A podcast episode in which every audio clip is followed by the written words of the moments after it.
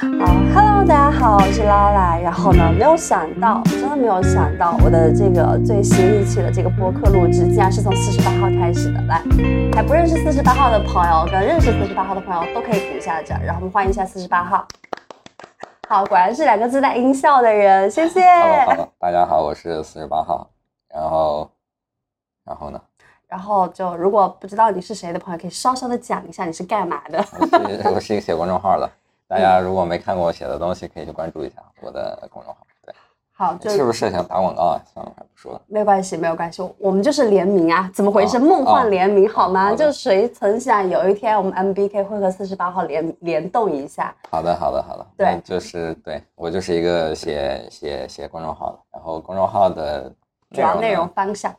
大概就是涉及到一些情趣，然后小众文化 BDSM 之类的，如果大家感兴趣的话可以去看一看。好，非常好，非常就是简洁的一个介绍。好，我要说一下为什么我们做这一期播客。不好意思大家听到我的声音这么沙哑，大家可以幻想昨天晚上我跟48号发生了什么事。是这样，嗓子都叫哑了。是这样的，昨天晚上的时候，我跟48号还有另外两个朋友，女生啊，还有一个女生，我们4个女生带着48号去蹦迪，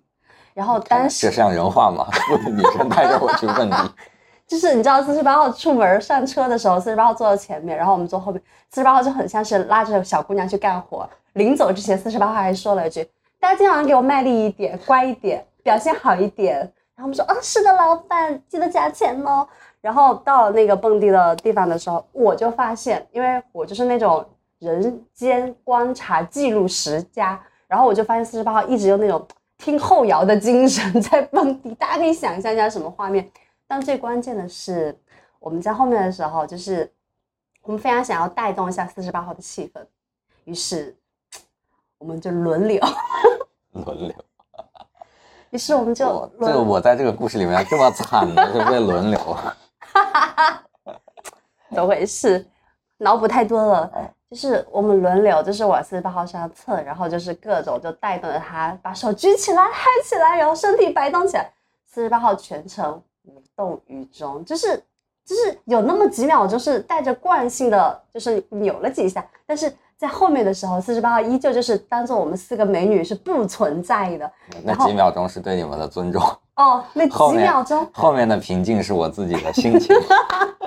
那几秒钟已经是尊重了，朋友们。然后再回去的时候，我们就说怎么回事？48号你怎么都带不动？然后48号回我一句：“你当时怎么说的？”说年纪大了，有心无力。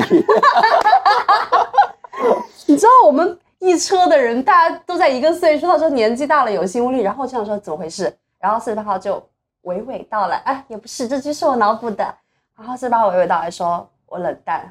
是没错，就是大家想的那个冷淡，因为就是对。然后我就想说怎么回事，就是你知道48号刚刚说了嘛，他们的内容主要写情绪啦、小众文化啦、字母圈啦什么一类的。然后我本人我们这个号其实也是常常写一些跟情绪相关内容，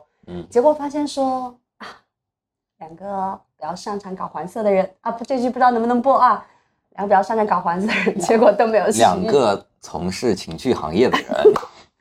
有文化有水准。两个从事情趣行业的人，结果却偏偏对情趣失去了欲望。对，我也是最近大概1个月左右开始的。然后你知道，在这种性欲如此泛滥的今天，就男的都要说自己18啦。每天晚上7次什么一类的时候，我们2个勇敢的站出来说我没有，我不行。所以你怎么说来着？男人什么什么勇敢的承认自己不行才是最大的勇气。对，男人勇敢的承认自己不行才是最大的勇气。然后我们2个勇敢的站出来讨论这块，所以我觉得非常有必要，就想告诉大家，就算你没有不想，你不行。只要你敢承认这件事情，你就是很有勇气的人。好，接下来我们想要展开的讲一讲，就是为什么你觉得你不行啊？不对，呸，就是为什么，就是你从哪一刻开始发现自己是没有性欲的，然后当时有没有发生什么事情一类的？因为就也蛮想从一个你知道第一现场的角度去给大家剖析一下，我没有或者我不行，就是很自然的有一天就发生了。好，来我们先请今天主任告诉大家，先讲我再说。好的，就其实刚才说了那么多铺垫，朋友们。但其实我真的觉得没有性欲和你不行其实是两个概念。就是我觉得性欲它不一定是跟你的怎么说呢，生殖器或者是跟你的啪啪啪的这种运动一定是挂钩的，因为就之前我在看李银河的《虐恋亚文化》里面，他提到了2次的性解放，然后那个时候只是机械的知识，但是我觉得就现在我慢慢的能体会到那个第2次的性解放它指的那个意思是什么。它第1次性解放指的就是这个大家可能都知道，就是指的生殖行为和那个性快感的一个脱钩，就是第1次性解放，就意思是说大家的性行为可能不一定是为了生孩子，可能是单纯的为了享受享乐，想做就做。对，第1次性解放。然后李银河在书里面写的第2次性解放指的是性快感和生殖器官的脱钩，就指的是你获得性快感可能不一定通过，一定需要通过生殖器。对，所以我觉得我不知道你是不是啊，反正我可能干嘛什么意思？就是我现在的冷淡指的可能是我对身体层面的、物理层面的这种接触，或者说这种大家可能比较常见的这种去唤起性欲或者怎么样的这种方式，我已经不是特别感冒麻痹了。可能一方面原因是因为就是因为我自己平时也做神父的预约啊什么之类的，就是可能接触的异性会比较多。对，我说实话接触的异性可能比较多，然后你这一句等会儿会被我们剪出来，我说实话我接触的异性比较多变成了经典凡尔赛语录是但是说真的，我非常坦诚的讲，就是因为这样，所以可能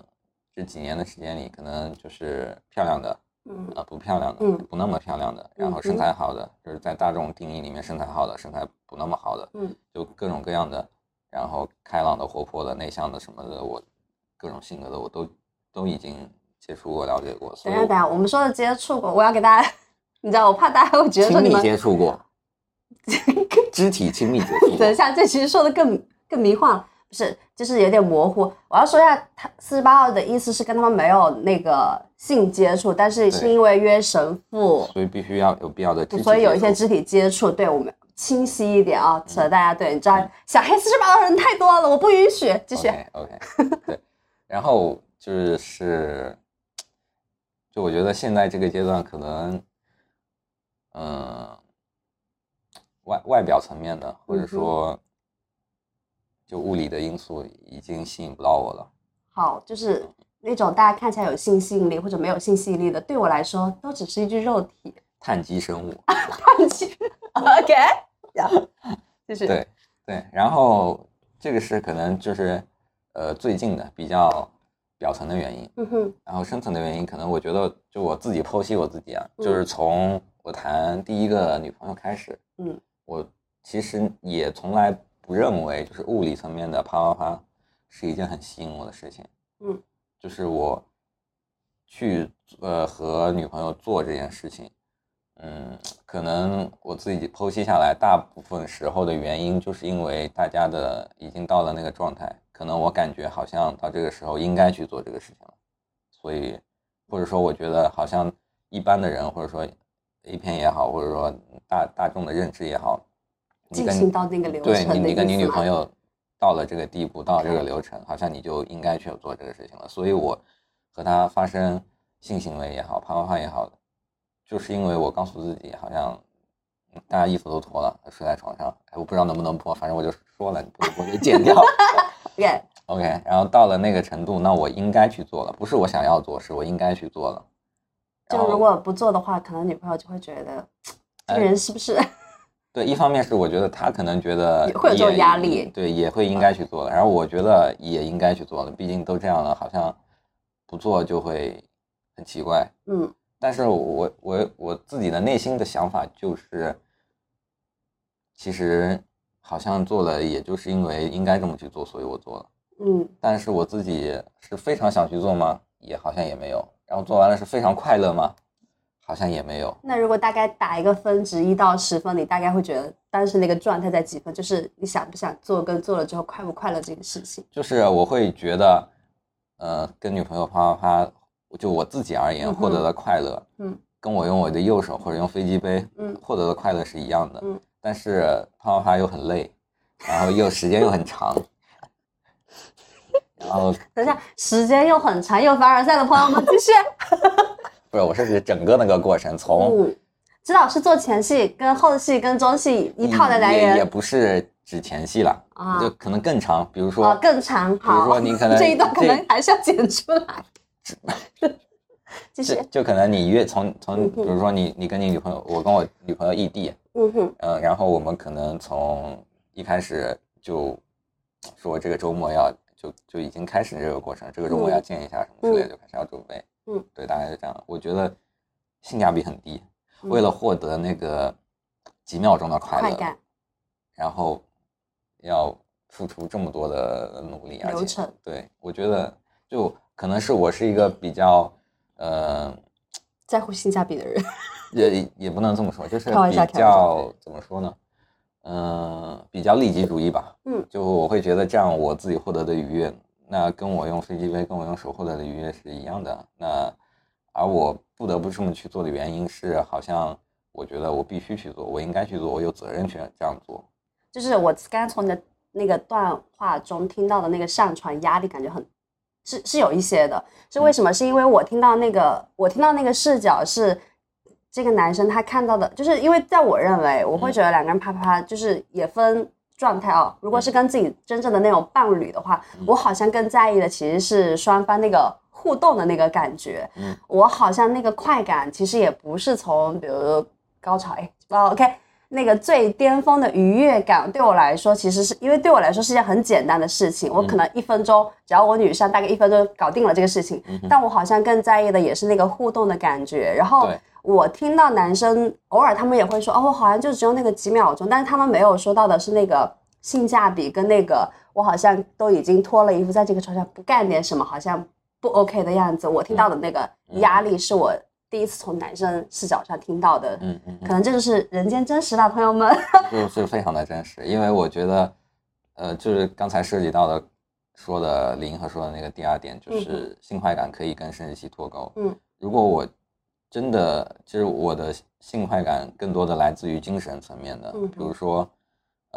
像你刚才说的，就是你们两个的愉悦可能不一定是，就是那种精神上的愉感，不一定是发生在就是那种啪啪啪的行为的时候，是，就我也能感觉到那一点，所以我就愈发的觉得啪啪啪的那个过程是一个性价比比较低的过程，只是为了好像对应该去做，或者说大部分人都应该这么去做，所以我也要这么去做。如果排除这些所有的因素之外，我自己把自己放在一个就没有任何外界因素干扰的状态下，我觉得我自己其实，更愿意去和我的伴侣去享受那种脱离生殖器之外的那种，它可能也是性快感，但是不一定非要跟生殖器挂钩。当然也有一些时候是我觉得，我很想啪啪啪，我很想跟他。那是我出于自发的内心有主观能动性的想主动去跟他做的事情，但我觉得大部分时候我还是觉得是一件没有性价比的东西。对，我非常可以理解到那个点，是因为你刚刚在说的时候，就是我脑海中突然出现了我觉得我比较快乐的一些时刻，其实都不是啪啪啪的时刻。对啊，我也反而是我给对方做按摩的时候。啊，对啊，因为就是我有一次是本来我们两个打算说睡觉，后面他说他觉得他有点累，然后因为我们就是你知道行业内人士就是手法非常棒，就是不是就是那个时刻就是营业脸上线啊，就觉得哦好吧，那就开始营业性的做按摩。可是做到一半的时候突然就不想要营业性了，就是没有那么多手法流程，然后那个过程中就想说哦，那就会觉得他好像身上有一些伤疤，然后会觉得哦，那个伤疤不知道他经历了什么，反正就是他自己说他一个人打800个一类的，然后但是在触摸那个伤疤或者是腿毛吗，或者是某一块的皮肤吗，然后就会觉得哦，突然间整个人是空的，就是没有任何的说哦，要挑逗他吗，要让他觉得我很棒吗，就没有，完全没有那种意识的时候，只是在很安静的去抚摸身边这个人的时候，然后去稍微的观察一下他的状态，因为想让他不要就是意识飘走了，因为我当下会觉得那个时刻非常美，就是因为很专注，所以也想要他可能眼神有点回应我，所以会稍微的去观察一下他，我就会觉得那一次的体验是我觉得特别棒的一个部分，完全就是两个人很临在的状态，那个快乐是超越了就是得到性高潮的那个快乐的。然后还有一次是是很关注对方的时候，两个人同步呼吸的时候，很奇怪，就是那一次大概是我就是完全是带着他一起呼吸的那个时刻，然后就是突然间时间就停止了，两个人就我也不知道在干嘛，反正就是我整个脑海里就是完全都是那个两个人的那个呼吸声，然后就是整个脑袋是放空，然后往外飘，然后反而会觉得现在回想起来，那个快乐来源于两个人很投入在干一件事情，然后那个事情还不是我们想的说是那种男欢女爱要很刺激或怎样，就是很纯粹精神上的一种同步，对不对？是没错，对吧？对，所以我真的觉得就是啪啪啪这种简单的机械的或者说我看到一个美女，她身材很吸引我或者怎么样，然后我就想去跟她打招呼，然后隐藏的目的是我想跟她上床，是，然后她觉得她也 OK， 然后他们两个人就走到了一起去开了一间房，然后完成了这个运动。我觉得是特别不吸引我的一个事情，我更希望就不管他是就是外表或者怎么样，长得怎么样，这都对我来说已经无所谓了，我就更想要达到你说的刚才那种可能双方在精神上面或者说在精神层面有可以达到一种同步，或者说节奏是对的那种感觉，也我觉得也可以称作性欲吧。然后这时候有听众就觉得说，本来点进来听你们讲性冷淡，结果你们讲到了一个更高的境界，凡尔赛，然后开始骂人，然后别骂了。那你会觉得说你有女朋友，然后但其实你对啪啪这个事情没有那么在意的时候，会对你们关系造成影响吗？其实我想想这个要怎么去，是不能播吗？不是不能播，就是我想一下我怎么去表述啊。好的，就是我其实跟我女朋友，更倾向于更多的是采用开放式的关系。对，就是比如说，她可以有别的伴侣，当然是在保证安全的情况下，就是她可能可以有多个伴侣，性伴侣。OK， 然后因为我一直觉得，是这样的，在性之外，我觉得一个人他也是很难承载另一个人的所有的幻想的，是，对，就拿 BDSM 来说，因为我研究的比较多，比如说一个人他可能我个人一直倾向于认为所有人他都有 switch 的他潜质，是，对，然后他有可能是遇到这个人他会呈现出更偏向于 sub 或者 M 的一面，然后遇到那个人他又变成另外一种形态。是，那我觉得是因为他其实他的内心是有不同的幻想的，然后这个幻想需要不同的对象去承载，也很难说比如说我找了一个男朋友，我就把所有的幻想都投射在男朋友身上，我希望他有的时候可以很 man， 有的时候又可以很臣服于我，有的时候又很听我话，是，这样的话我觉得一个是他做不到，第二个是你把所有的这种想象都强加给他，逼他去做到，他也会很累，是，然后我觉得那因为如果是我的女朋友，因为是我女朋友，所以我希望她开心，那很显然我希望她开心的话，我希望她能更多的去实现自己的幻想，那我自己又不可能满足他所有的幻想，所以我会希望他可以去有不同的对象可以承载他的幻想。是，嗯，然后当然所有开放式关系，我包括我跟我女朋友实践开放式关系的前提就是坦诚，就是他可以有多个维持在关系当中的对象，但是我们之间彼此要坦诚。对，他必须要告诉我，我也需要告诉他。比如说我有预约，我这周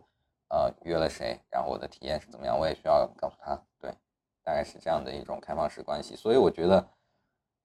性反而在我们中间不占很大的比例。对。哦，那你有跟女朋友就是很坦诚的说我觉得这件事情？有啊，那肯定有啊。所以你们都怎么聊的？就我会很坦诚的告诉他，啪对我来讲吸引力不是很大。嗯哼。对，可能我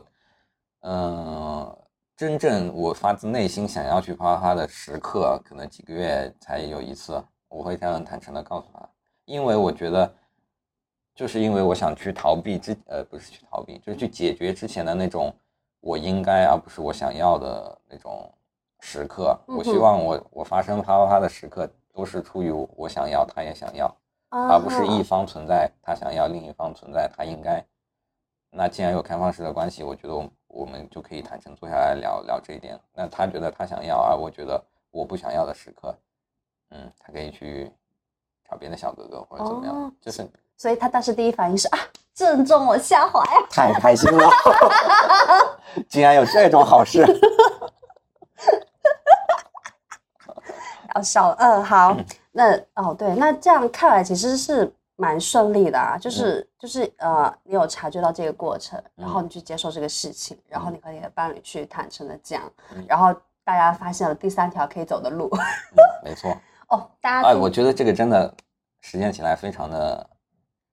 顺畅，就是如果你把中间所有的遇到的，当然它会比一般的一对一的关系遇到很多的小问题，但如果你把这些小问题一个一个解决掉之后，会获得更多的快乐啊。所以在这里的时候哦，不是，这里不是想要给大家提供一个榜样或什么样，只是我会觉得说个人的选择而已。对对对，只是我会觉得刚刚48号一路说下来那一套的部分，那一个阶段来说，我看到的很重要的一个部分就是我自己先接受了我这个事情，然后我没有去逃避说这个事情会怎样，我反而是很坦诚的把它给说出来的时候，才有可能有第三个可能性。反而因为其实我们有非常多的用户嘛，然后他们会跟我们说，那可能他其实没有那么想做吗？他对他的伴侣的表现其实不觉得很好嘛。包括有很多女生会觉得说，我其实已经穿得很性感了，可是我的伴侣就是半分钟就结束了，或者就是我的伴侣毫无兴趣，是不是我有问题呀？你知道，就是这种就是逃避现实。You know， 谁有问题看不出来吗？就是如果大家都能够先接受说，当然我说这个问题并不是说我有问题就代表我不好，我错了吗？没有这个意思，就是我发现了这个东西当中是有一个东西，它好像有一些影响哦，它好像不是我那么想要的。那我有没有可能就是有一个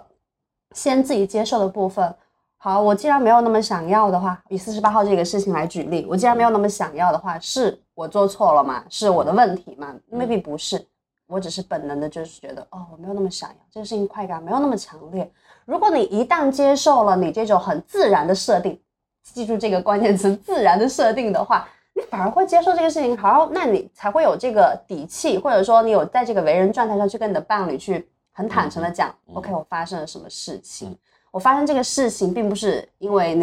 你这个人对我没有性欲，或者是你不够好或者怎样子，也不是说我就出了什么问题，而是它就像是我今天肚子不饿，我不想要吃那么多，对，就是一个非常自然的事情的时候，那如果你的伴侣他能够站在一个就是也和你一样坦诚的角度，或者说大家是一个平等的关系，我觉得这个事情是可以去慢慢的协商吗？或者是如何去做一个其他有可能性的解决。反而如果是我觉得我没有性欲啊，不行，我不能让我女朋友知道，如果我女朋友知道的话，她会觉得我这个人有毛病，或者是她会带我去看医生一类的，然后涉及到男性自尊一类的时候，这事情就会变得非常的复杂。对，所以我觉得48号我刚刚看到非常棒的一个品质是非常坦诚跟接受这个事情， So 大家就是这个才是模板yeah. 对，就是刚才讲到开放式关系，我刚好我想再补充一两点吧。刮好多今天就是刚才讲到开放式关系，并不是希望把这个关系这个模式推荐给大家，只是想跟大家说大家要去选择适合自己的关系，就是一对一，不管是什么关系，开放式关系里面也分很多种不同种类的开放式关系，因为它中间真的涉及到很多的问题，他们各种关系之间都没有优劣和高下之分，只是有适合你和不适合你的这种分别。对，就开放式关系虽然我刚才讲的是它的优点，但其实它会遇到非常非常多的问题。那就讲讲吧对，比如说最常见的是遇到的是坦诚的问题。因为有的人他就是我在实践的时候，我是必须要求坦诚的，因为只有坦诚的时候，我才能达到就是那种精神上的，我觉得我们两个的人的心彼此没有任何的隔阂，我们是直接面对对方心里的最哪怕是最隐蔽的那种欲望或者说爱好，我都可以讲给对方听，因为我知道他可以理解我，即使他不能满足我，他可以理解我，他允许我去找别的方式去满足他。对，这一点是我觉得我实践的开放式关系里面的最核心的一个诉求，就是坦诚。但是坦诚也会面临很多的问题，是比如说你的占有欲，比如说你的 partner 有一天告诉你，他跟另外一个关系中的人，他玩得非常开心，超过了跟你玩得开心，你怎样面对你内心的那一份占有欲，然后产生的嫉妒，或者产生的嫉妒变成了怨恨，会不会影响到你们之间的开放式关系？对，这些都是我曾经遇到过的问题。所以都怎么解决的呢？就是没有任何的关系会是完美的，我觉得你必须要去你享受到的这个关系带来的一些快乐，你必须要去想办法承受这个关系给你带来的痛苦。是，对，我非常同意这一点。一对一关系也是啊，一对一关系它很好的满足你的占有欲，对吧？它就是你们是彼此唯一的，但是它有问题，对，没有新鲜感啦，对，然后患得患失啦，然后你还是会，而且我觉得你还是会，就是如果你们不是在一个很平等跟坦诚跟自己会觉得很自在的关系下的话，其实你还是会觉得说对方有一天可能会离开我的，没错，然后还是会觉得各种各样的问题还是会出现。其实这并不是关系带来的，反而是这段关系的质量，或者说你们两个人的 level 这个词好像都不太好，或者就是总而言之就是想说你们两个人在什么样的状态下就会呈现一段什么样的关系。没错，去选择适合你的关系就行。比如说有的人他就是占有欲特别特别强，他会觉得我的 partner 他只能属于我一个人，那这种人我可能觉得他就不太适合开放式的关系，更加适合一对一的关系。像我可能天生属于占有欲比较弱的人，或者说我是有性格深层次有一种服务性的人格，我就希望我的 partner 快乐。对，如果我因为我的占有欲而让他不快乐了，我会觉得我非常难受。你知道你刚才在说这段话，我脑子里出现一个魔法打败魔法的事情，我想说这个人占有欲强，那应该让他开放式关系，就每一段关系他都占有欲很强，就强就对对，也有这种开放式关系并不一定全是坦诚的。是，对，有的人他会觉得我会 OK 我可以接受你有跟别人共同去构建这个关系，但是我不想知道对方是谁，我也不想听你们之间发生的关系的细节，对，我听到我会难受。也会有，因为开放式关系当中也会有很多很多种，如果大家感兴趣的话可以去看一下《开放式关系》这本书，我觉得写的还是挺好的真的到推书环节我刚才有就突然想到一个我自己的八卦，就是我之前有一次是因为我有一点自信恋，然后我之前喜欢过，也不是喜欢，就是对一个男生非常有好感，然后后面我们两个睡完之后，然后在睡的那一刻我突然问他，我说我说你有女朋友吗？就是大家都已经热火朝天，我突然问他，我说你有女朋友吗？他说有啊，我说啊，然后就说没关系，我们是开放式关系，然后就大家就又叭叭叭，后面结束之后，第二天的时候，他就有跟我说，他有跟他女朋友讲我们昨天发生的事情。我说因为那个时候其实我对开放式关系其实不太了解，但我老觉得都已经说到开放式，应该就是所有事情都会 share 吧。然后我说然后就说他跟他说了，我说那你怎么说的？你知道胜负欲又来了，我说你怎么说的？然后就说我就跟他说我认识一个很棒的女生，什么什么一类的。我说然后我说那女朋友怎么说？他说我女朋友问我要不要3人然后我就说你女朋友胸大吗 sorry， 就是我是一个双性恋，所以就是对这种时候就抠细节。但是就是回到他刚刚说那个点，就是说有些人可能是喜欢 share， 有些人不喜欢 share。对，总而言之，关系也是大家选择的一个模式了。那讲这么多，还是希望主要就是希望大家不要去比较关系，说这种关系好，那种关系不好。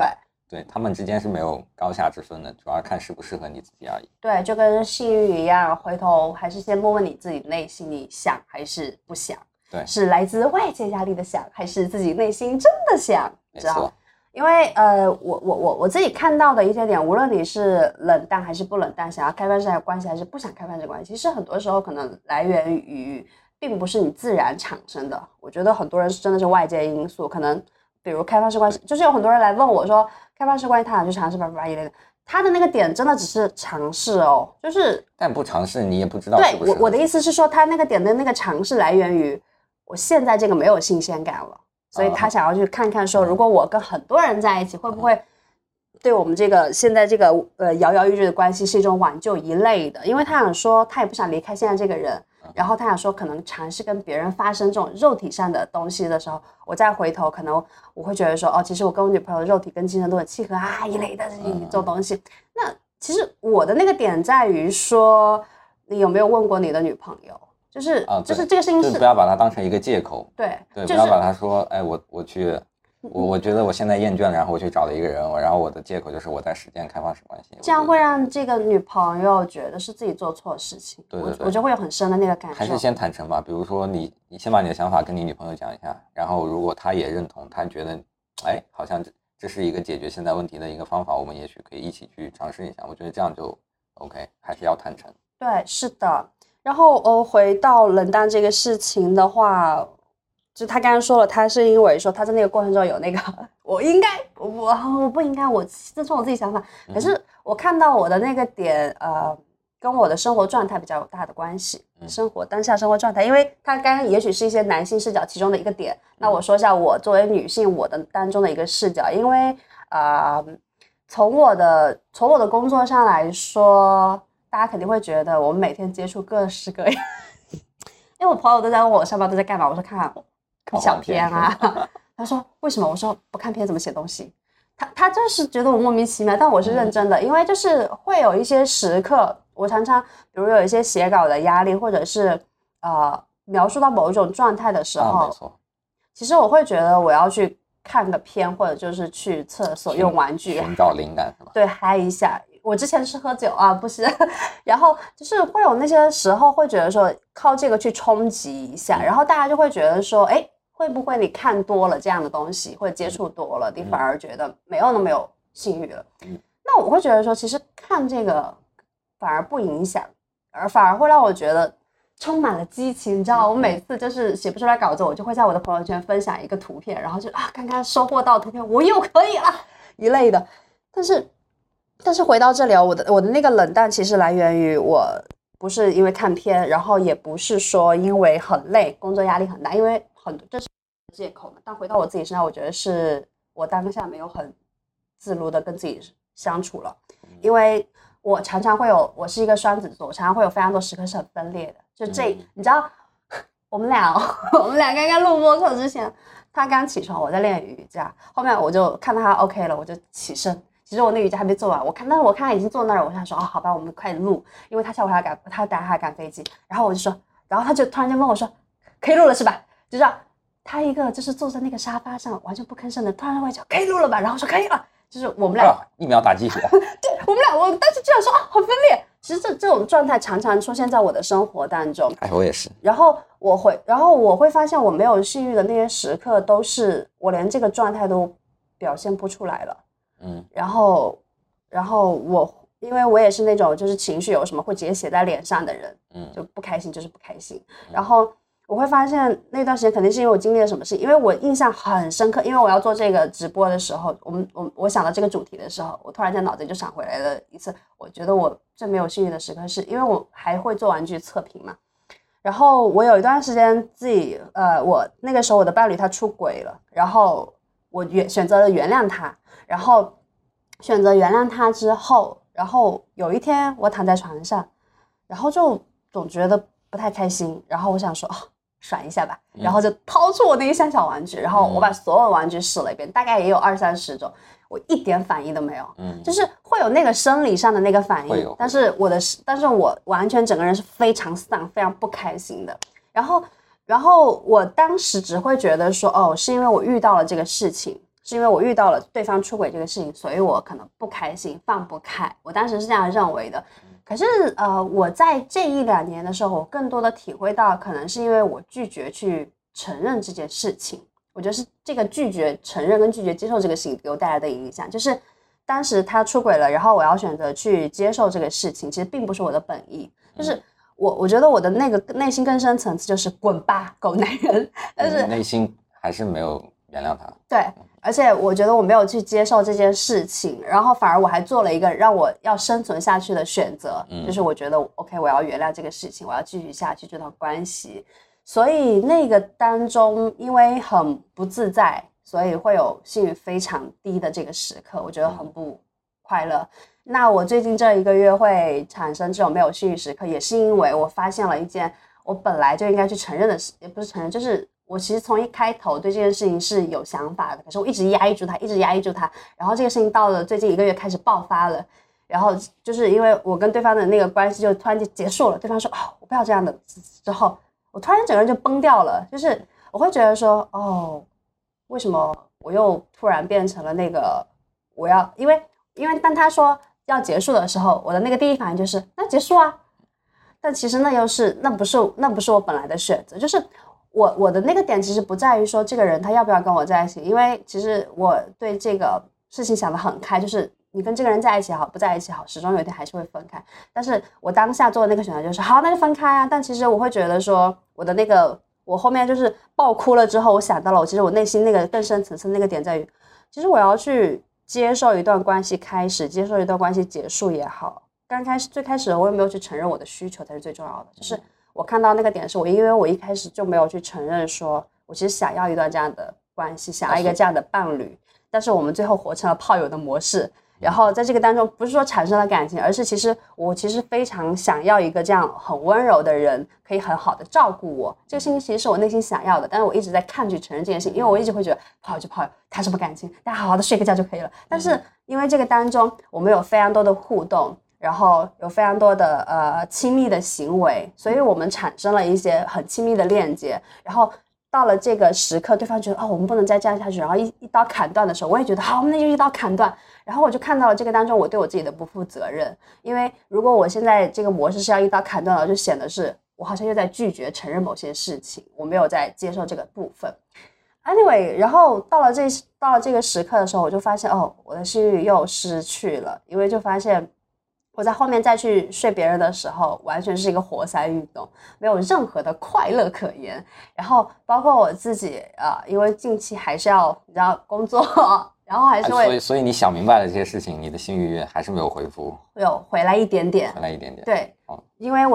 我发现了，到了后面的时候，我就慢慢的有去，因为我在这个当中经历了这个过程，从我拒绝去承认跟我接受这件事情之后。然后我的脑子里还是有非常多的跟他在一起的画面或怎样的时候，然后我就告诉我自己 OK 接受这个事情，然后但是你还是会觉得痛苦啊，因为你会觉得说哎，明明对方也有感觉你也有感觉，为什么两个人就是不要在一起，哎，这种很多时刻的时候，我就说好啊要去运动，然后运动之后就产生了回来了性欲就回来了一些，然后这个当中就还是回到那里嘛，就是当我不能很自在的跟自己相处，就是总有那些别扭时刻的时候，性欲就会消失，而且是那种无法强迫你去产生的。对，我自己的那个点就在这里。所以最重要的是不是要跟自己和解，先跟自己和解一下。我觉得是跟自己和解也没有到这个程度，但就是有点跟你的有点像，就是自己接受这个事情。对，而且接受这个事情并不是说因为我想要那个结局是什么样，所以我必须接受这件事情。就是比如说很多人可能遇到我这个状况，他会觉得说哦我不想要再去面对这段关系了，所以我必须要去接受它，或者就是我怎么可能回去再跟他联络，这样子显得我很舔狗，所以我一定要忘记他，这些都不是接受。我觉得就是我觉得那个接受是我接受我对这个人会有这样的迷恋吗，留恋吗，我接受我对这段关系当中那些时刻我真的很快乐，我很开心，然后我很接受说对方 OK， 对方要做一个这样的选择，然后当下我并没有急于说我一定要怎样，所以你不能这样或怎样，因为那就成为了一个比赛，就是我好像我们两个在比赛谁更绝情吗，我们两个在比赛谁更什么一类的这样子，对，所以我觉得那个真正接受的状态就是我看到了我在这个过程中我是一个什么样的状态，然后我在这一段过程当中我是怎么样去一手推进这个事情变成现在这个样子的，还有就是下次再有这样的事情的时候我不要再隐藏我自己，我就如果我觉得好就是好，我觉得不好就是不好，然后我想要这个事情我就是想要，就是你知道冷淡这个事情 maybe 是生理上带来的不适， maybe 是心理上带来的不适， maybe 就是你不想你不要，对，就这么简单而已。其实我是你真的不想要的时候，你不妨就去承认它，接纳你自己。是，就我就是冷淡，我承认了，然后可能也不需要去纠结于为什么，你可能不用太多次的去质问自己，我为什么冷淡，为什么不想要，为什么我的女朋友她都已经我摆好姿势等我进入，为什么我不想要？其实。那就是你不想要，就是你的身体告诉你你不想要。我觉得没有太多的必要去追寻为什么你的身体为什么不想要，就是你的身体状态它明确的已经告诉你了，就是这一刻你不想要而已。好，这要插一句硬拐，就是我司的 slogan My body knows, my body always knows。 那真的就是那个点，你知道，就是当你不觉得性冷淡是个问题，就是问题哦，就代表你的错或什么的时候，这事情就是很简单，当你觉得冷淡一定是谁的错谁的问题，这事情就变得很复杂。而且我觉得其实真的两个人都有去面对，我们两个说的，因为我们俩的那个视角是我们俩都自愈了都是靠自己，就是把这个事情给如何去消化掉了。但如果是那些你觉得你没有办法有这种自愈能力的话，我其实真的非常建议你是跟伴侣一起去把这个事情给解决的，如何呢？或者你的伴侣